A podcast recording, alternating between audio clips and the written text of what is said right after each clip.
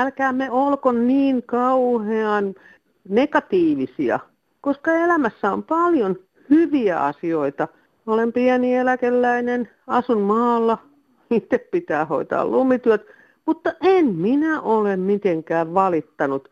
Minulla on hyvä elämä. Kiitos. Hyvää sunnuntaita tosikoille ja veitikoille. Tässä Kansanradio, tie hyvään elämään. Tänään meillä on tarjolla maissia, järviruokoa, omenoita, avohakattuja kantoja sekä muuta puhetta ja pussailua. Nuoret haukutaan yhdessä kirjeessä, mutta tuleepa kiitostakin.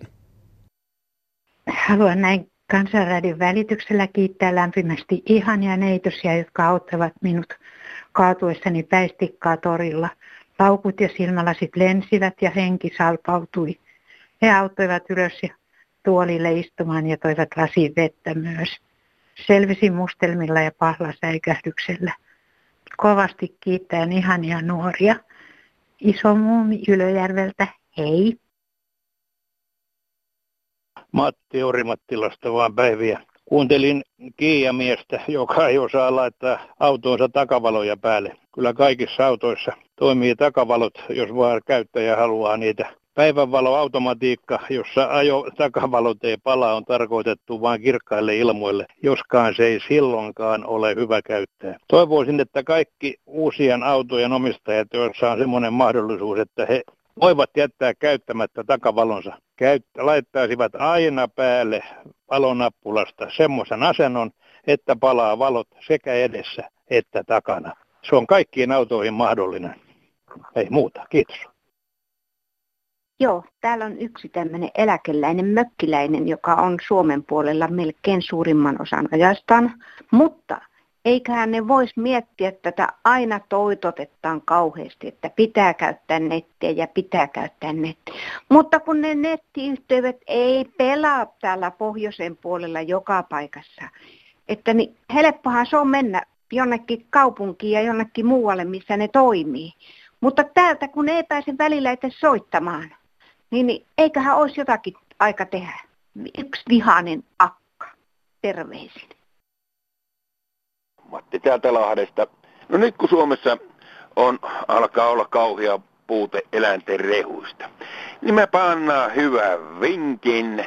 Miksi ei voida ostaa maissia USAsta, koska nythän siellä hukkuu viljelijät maissiin, koska Kiina on kieltäytynyt maissiin ostamiseen ja muuten, ja maissi on monilla paikoilla USAta pudonnut puoleen hinta. Niin eikö maissilla voitaisiin korvata nyt rehuviljaa? Aikoinaan on Kanadasta Suomeen toimitettu viljaa ja monesta muusta Ukrainasta ja muualta. Niin miksi nyt ei Suomi sitten voisi ostaa maissia USAssa? Tämän kuivan kesän johdosta viherrehu alkaa loppua maanviljelijät joutuu ehkä pakkoteurastuksiin. Mitään korvaavaa tuotetta ei ole. En ole erityinen asiantuntija tässä, tässä viherrehuasiassa, mutta kun olin nuori, niin tuolla saaristossa, jossa kasvoi merenrannalla järviruokoa, siellä annettiin lehmien laiduntaa näillä ruokorannoilla ja lehmät söivät mielellään, niin kahlasivat jopa veteen syömään tätä järviruokoa.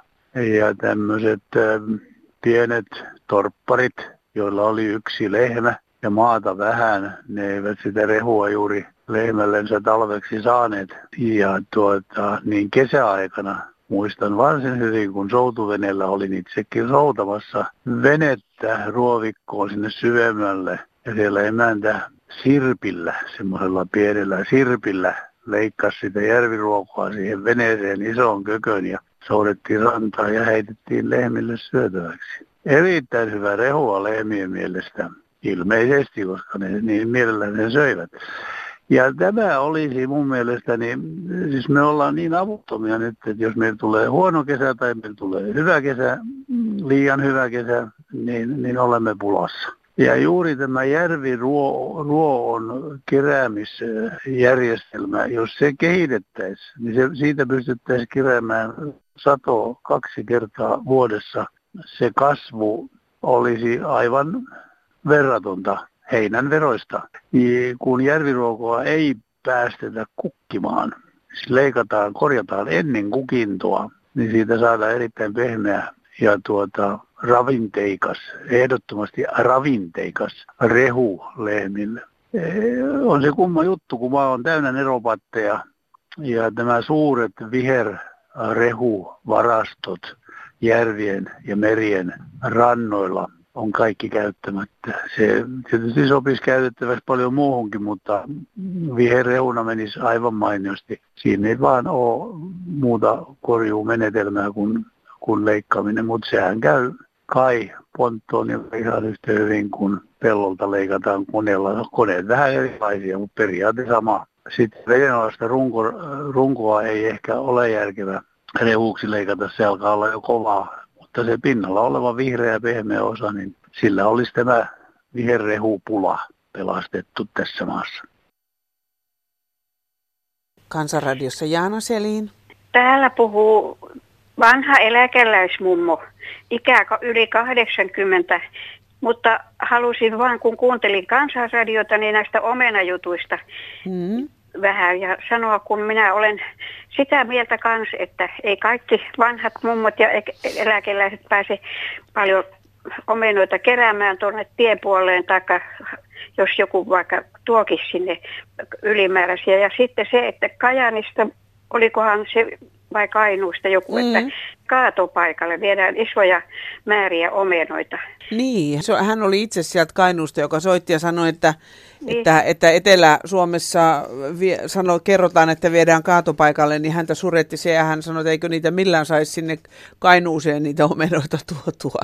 No kuule, mm. kun minä just sitä ajattelin, että eikö nyt vaikka valtion rautatie ottaisi semmoisen tehtävän, että tämmöisiä laatikoita kuskaisi sinne pohjoiseen päin johonkin mm. määrättyyn paikkaan. Hän ei nyt sitten tietysti niin äkkiä pilalle mene, jos niitä muut pahvilaatikossa, kun minäkin olen vuonna 50 hakenut Lahdesta Enoni, Enoniluolta niin mm. pahvilaatikollisia omenoita ja vein junalla Kajaniin ja mun isä oli vielä junalla vastassa ja hän tuota, oli sitä mieltä, että ei omenoita heittää saa hukkaan. Ne, mm. ne maistu niin hyvälle, kun sieltä ei, siellä ei ollut omenoita. Niin justi. Ja minäkin olen tässä nyt eläkkeellä ollessani tämmöisessä kerrostalossa asuin ja korkeintaan rollaattorin kanssa pääsen pihaan ja joku mm. Ystävällinen henkilö tuonut tuota kolme pientä pussia omenoita siihen pihapöydälle. Joo. Ja minähän siitä nappasin omenapussia ja söin siitä saman tien niitä istualleni.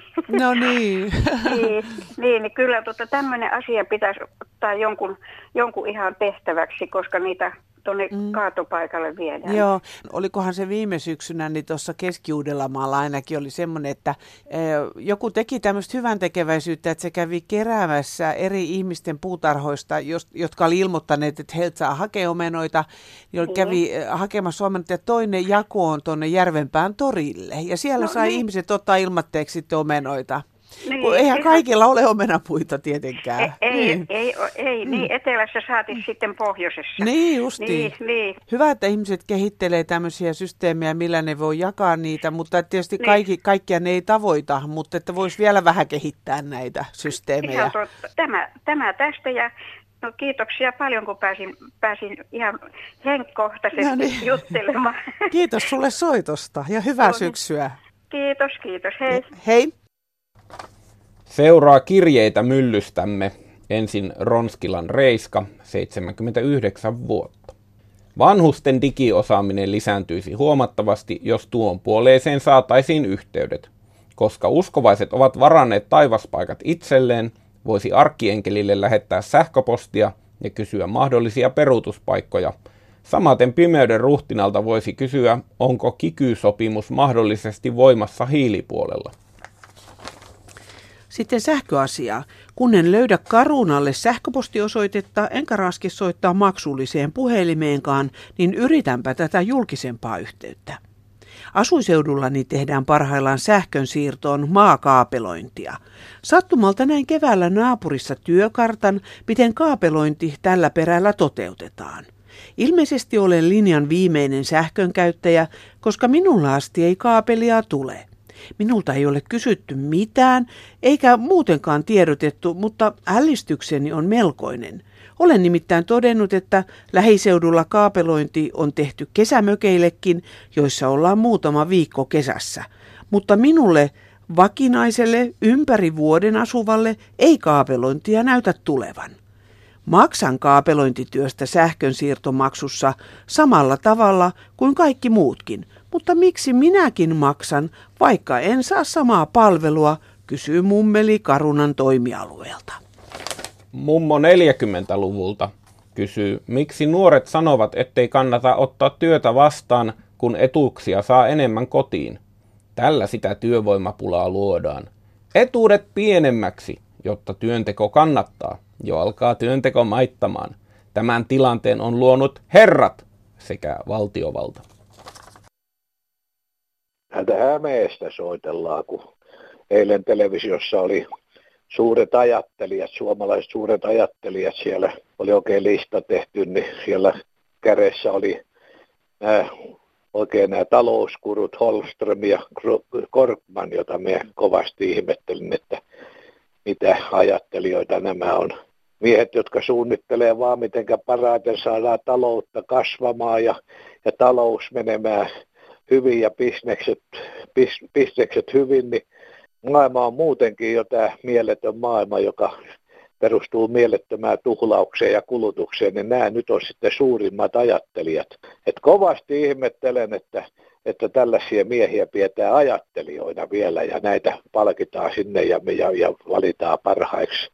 Ei muuta. No kiitos.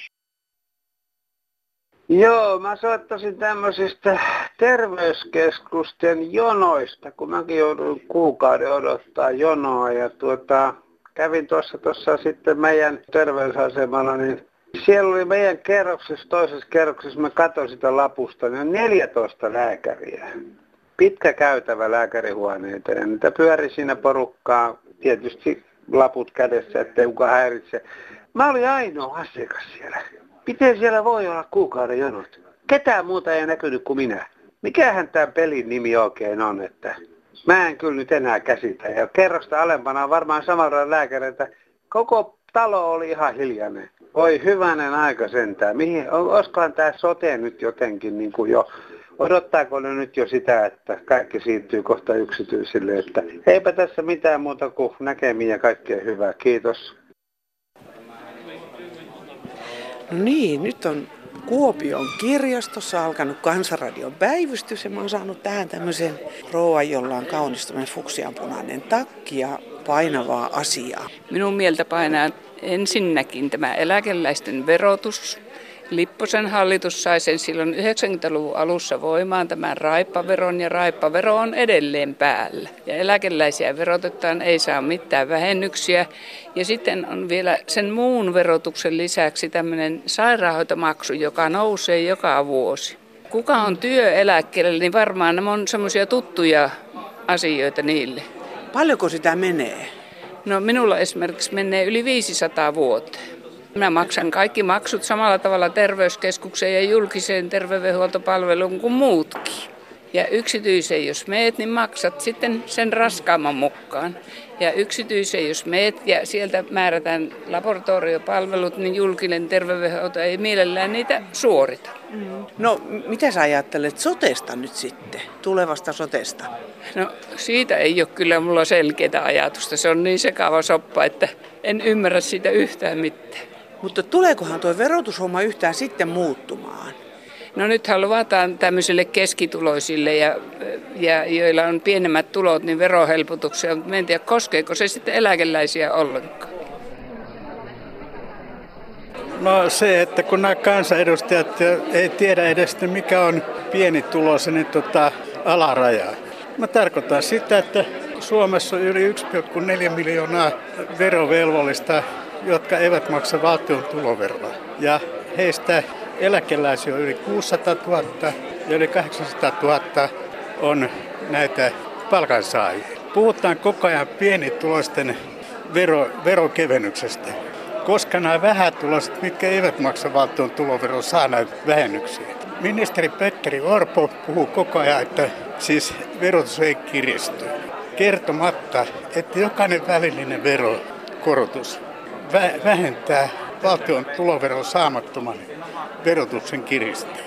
Tämä on hirveän yksinkertainen asia, mutta edes nämä poliitikot ei halua tietää sitä. Viljo Ville Savolainen Varkaudesta, eläkeläinen, pitkäaikainen eläkeläinen, kansanedustajat tiedä, tiedä verotuksesta mitään. Kiitos. Savoukko Kannonpiestä, terve. No tervepä terve. Pitkästä aikaa. No onhan siitä nyt jonkun verran aikaa, kun viimeksi on puhunut, kun ei ole sattunut sopivia ajankohtaisia asioita. Sulla oli nyt mielessä tämmöinen hakkuuasia. Joo, tuota avohakkuitahan minä kannatan. Niin. Koska ei ole muuta mahdollisuutta tehdä taloudellisesti metsätaloutta. Kuka se sillä harssimalla saa saman rahan kuin jos hakataan kerralla. Hoidetaan mehtä siihen kuntoon, että se on hakattavissa kerralla. Tuo luoja kuitenkin hakkoo avohakkuita harrastaa, jos en minä harrasta, niin minun kimmualta kerran pisti niin semmoisen 300 mottia yhteen läjä ja naapurikylästä 70 000 mottia. Niin. Tältä vuolta on aika hyvät esimerkiksi tuolta ulkomailta Ruotsista ja Amerikasta, että jos ei saa niitä puita nuriin, niin se polttaa. Niin tämä kaikki valtias. Kyllä. Ymmärrätkö ollenkaan näitä avohakkuiden vastustajia? No en, ne on niitä viherpiiperitäjiä, jotka ei ole ikinä metässä käännyt. Ja puhuvat, kato näistä luontoarvoista ja tämmöisestä, että tota, kyllähän se tietenkin varmaan se avohakku lyö eläimet matalaksi vähäksi aikaa ainakin. Parin vuoden päästä se on ennallaan ja kyllä ne hirvet varsin tykkää ja jänikset siellä ja koivu jos istuttaa, niin hyvä, että saa niistä minkäänlaista puuta, kun nämä elukat viep ne sieltä. Revittekö te kannot saman tien ja kaiken muunkin vai? Ei, ei. Tuota, oksat otetaan pois ja latmukset siinä mielessä, että niistä on tähän uudistustyölle niin aika paljon haittaa. Minä kun olen nykyisin niin tuon 80 ja kuoleman välissä, niin ensi kerralla olisi semmoinen lähes 9000 taimen istutusurakka. Siinä meille raportoi 80 ja kuoleman välistä Savo-ukko avohakatun kannon pieltä. Kiitoksia. Ja... Kiitos, kiitos ja terveisiä kaikille. Ja harkitkee, mitä sanotta siitä avohakkusta. Minä olen tätä mieltä. Kerrotko, mitä tapahtui seitsemän aikaan tänä aamulla teille? Ikkuna oli auki ja koko elämä muuttui, kun tuli hirveä ääni. Raapattiin asfalttia pois pihasta ja saat kuvitella, mikä ääni sitä lähtee. Ennen kuin mä pääsin sängystä pois katsomaan, mikä se oli, niin siinä oli puolet pihaa revitty jo irti. No, se oli sitä. Eli se on jonkun sortin katujyrä. Se oli katujyrää. Nehän Täällä... ajat, ajattelee, että he aloittaa vasta seitsemältä aamulla, niin se ei herätä ketään.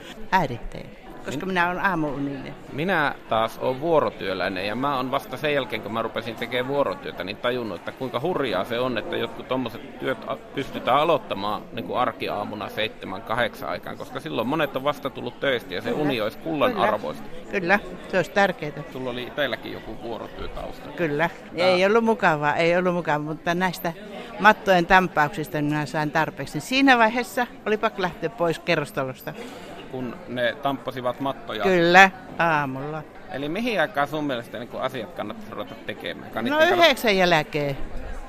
Yhdeksän jälkeen? Niin, miksei ne voi tehdä niin kuin muutkin tekee pitempää päivää. Että... Niin ajattelisivat omalle kohdalle. Kyllä, kyllä. Ihminen se katujyrämieskin on. Ainakin luulisin. No joo, minä olen Taito Taskinen tästä Kuopion kaupungista. Ja olen huolissani tästä matematiikan, luonnontieteiden ja äidinkielen opetuksesta Suomessa. Aha. Nämä kaikki ovat PISA-tutkimusten mukaan huonontuneet viimeisen, eh, sanotaanko 15 vuoden aikana. Matematiikka ja luonnontieteet ovat tämän tekniikan opiskelun A ja O. Ja äidinkieli on tämän suomalaisen identiteetin tärkein perustus. Ja tietysti tämä äidinkielen ohella sitten vielä nämä murteet ja erityisesti tämä Savon murre tai Savon kieli, niin kuin me savolaiset sitä kutsumme, niin sitä pitäisi näillä äidinkielen tunneilla ylläpitää. Sillä tavalla että tämä matematiikka, minä en tiedä, että voidaanko näitä tunteja lisätä, mutta opetusta voitaisiin varmaan tehostaa. Ja sieltä peruskoulun ala-asteelta tai päiväkodeista lähtien ihan hyvin tehokkaasti äidinkielen opetusta ja matematiikkaa. Minkä epäilisit olevaa syynä siihen, jos tämä äidinkielen ja matematiikan osaaminen on vähän rapautunut? Minäpä luulen, että ainakin äidinkielen osalta nämä kännykät ja kaikki muut tämmöiset vehkeet ja digitalisaatio, kun näitä lyhyitä viestejä laitellaan ja niissä on vain muutama sana tai muutama virke ja ei ole väliä niiden oikein kirjoituksesta. Että tämä lienee yksi ja sitten matematiikasta on pikkusen vaikea sanoa. Se vaatii varmaan tämmöisiä päteviä opettajia ja innostavia opettajia sieltä ala-asteelta lähtien, mm. jotka niin kuin saavat sen luokan ja oppilaat innostumaan aineesta. Tämän minä luulen olevan matematiikassa kaikkein suuri kompastuskivi. Aamen. Kiitoksia. Terve, sä kuulemma kuuntelet kansanradiota. Kyllä, mä aina kuuntelen ihan taustalla, kun kokkailen ja muutakin katson sivusilmällä elokuvaa tai jotain, niin siellä taustalla kansanradiota aina tulee kuunneltua. Että. Miksi sä kuuntelet? rupesin ihan kokonaisia ohjelmia kuuntelemaan, niin jotenkin se, että kun siellä on niin monenlaisia ihmisiä, siellä on just näitä tosikoita, jotka niinku tragikoomisesti jopa joskus vähän na- naurattaakin, kun tulevat lankoja pitkin suutuspäissä jostain asiasta. Ja sitten ihan siellä on vähän tämmöisiä dramaattisempiakin ihmiskohtaloita ja sitten vähän asiallisempaa. Että se on niin monenlaista soittajaa, että se on jotenkin hauskaa ihmisten tarinoita kuunnella. Millä mielellä sä kuuntelet sitä? Odottavalla mielellä sanotaanko näin, että se on, se, se on just semmoinen, kun televisiosta sä voit, televisio-ohjelmasta sä voit aina etukäteen ottaa selvää, mikä jakso silloin tulossa, mutta kansanradiosta, kun sitä ei koskaan oikein tiedä, mikä se aihepiiri sillä mielonkin on, mistä sitten ihmiset puhuu, niin se on aina vähän yllätyksellistä. sitten myös tämmöinen, että aina sanotaan, että Suomi on hyvinvointiyhteiskunta ja niin kuin hyvin monessa mielessä onkin, että itse olin ulkomailla vaihdossa tuossa ja huomasin, että siellä kun ei oikeasti ihan Euroopan maassa olin, niin tota siellä ei tätä tämmöistä sosiaaliturvaa niin hyvää ole kuin Suomessa, mutta tota, just tämä, että vaikka niin sanotaan, että täällä on asiat hyvin, mutta miten on sitten mahdollista, että ihmiset putoo jostain siitä verkon läpi jonnekin semmoiseen kuiluun, jossa raha ei oikeasti riitä ruokaan. Että nuorilla ja vanhemmilla tämä on niin tota, se, se kyllä pistää aina vähän hiljaiseksi, että miten se on mahdollista. Joo. Sä halusit puhua heimojen moninaisuudesta Suomessa.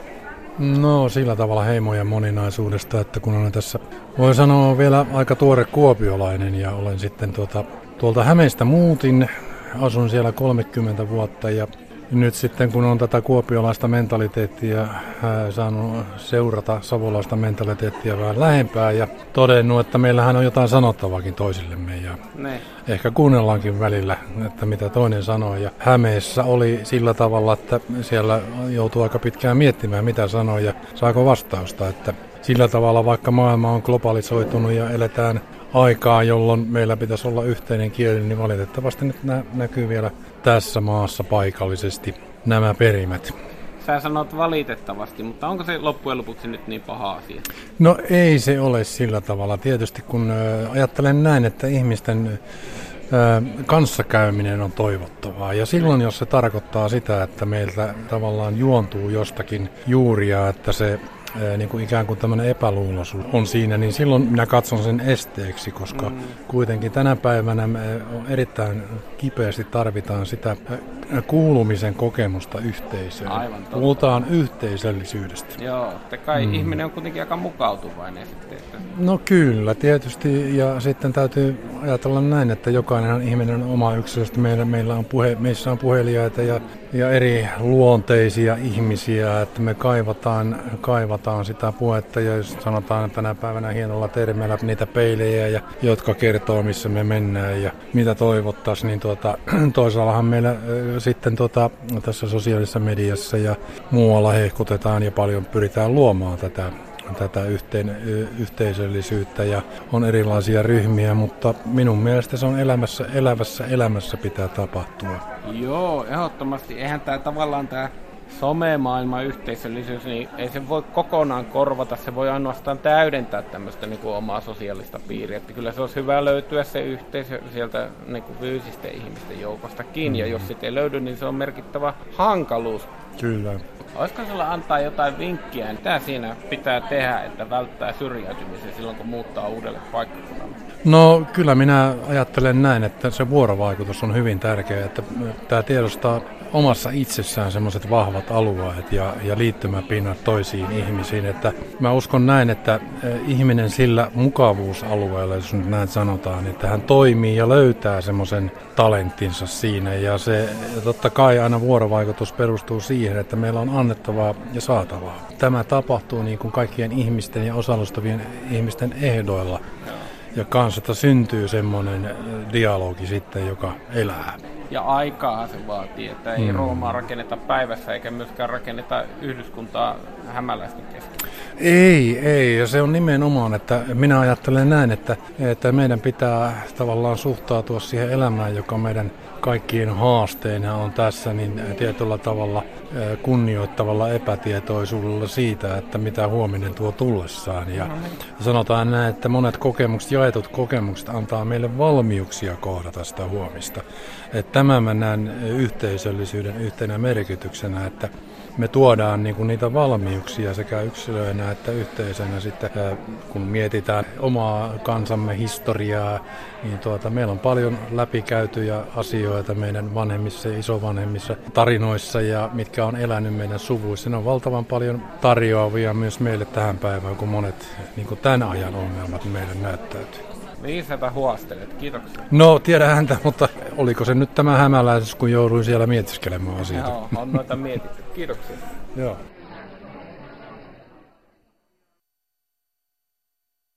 Hyvää iltapäivää Kansanrationa. Iltapäivää. Toimittaja Jaana Selin. Tämä vaan tämä Eero Antero Seppänen Suomussalmelta sukututkimustohtori on ihmeissään vähän. No, mistäs tällä kertaa?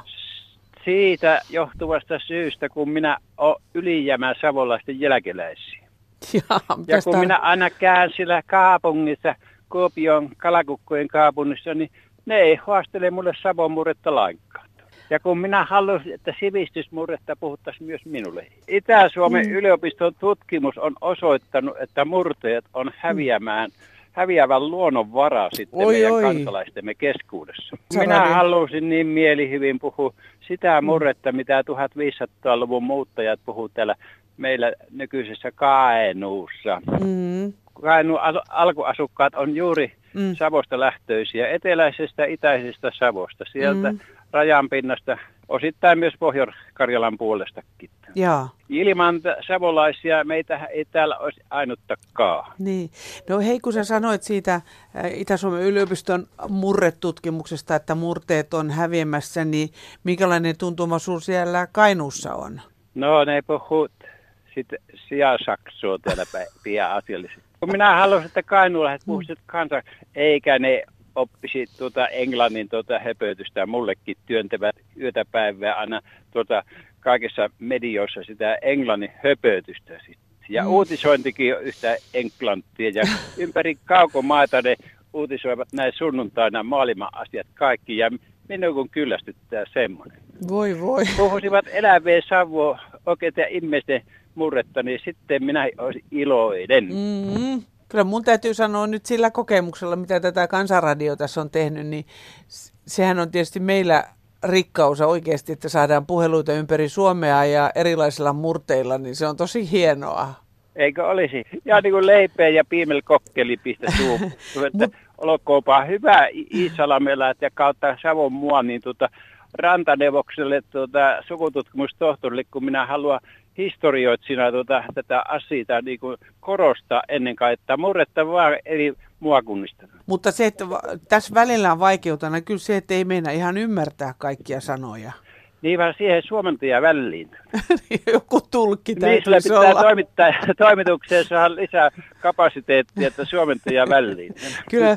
No niin, kaikkea hyvää kansalaisten radio. Kiitos sulle soitosta. Hei. Kuuntelin tätä Radio Suomea ja siellä puhuttiin kes- keskustelin yhden soittajan kanssa tuota, pussaamisesta, että kun nykyisin, että osaako miehet pussata ja niin edelleen. 50-luvulla miehet osas pussata.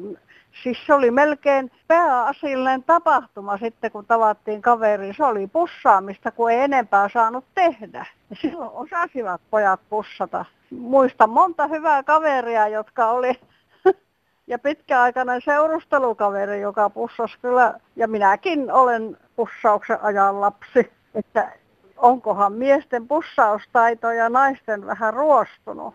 50-luvulla osattiin pussata, hei.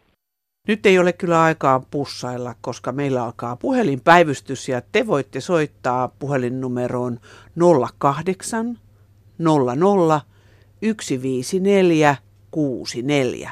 Soittaminen ei maksa teille mitään. Kirjeet voi sen sijaan sulkea suudelmin. Osoitteemme Kansanradio PL 79 00024 Yleisradio. Sähköpostin suutelemista emme suosittele kansan.radio at yle.fi. Täällä Ulla terve. Hotakaisen kirjassa formulakuski kinittää.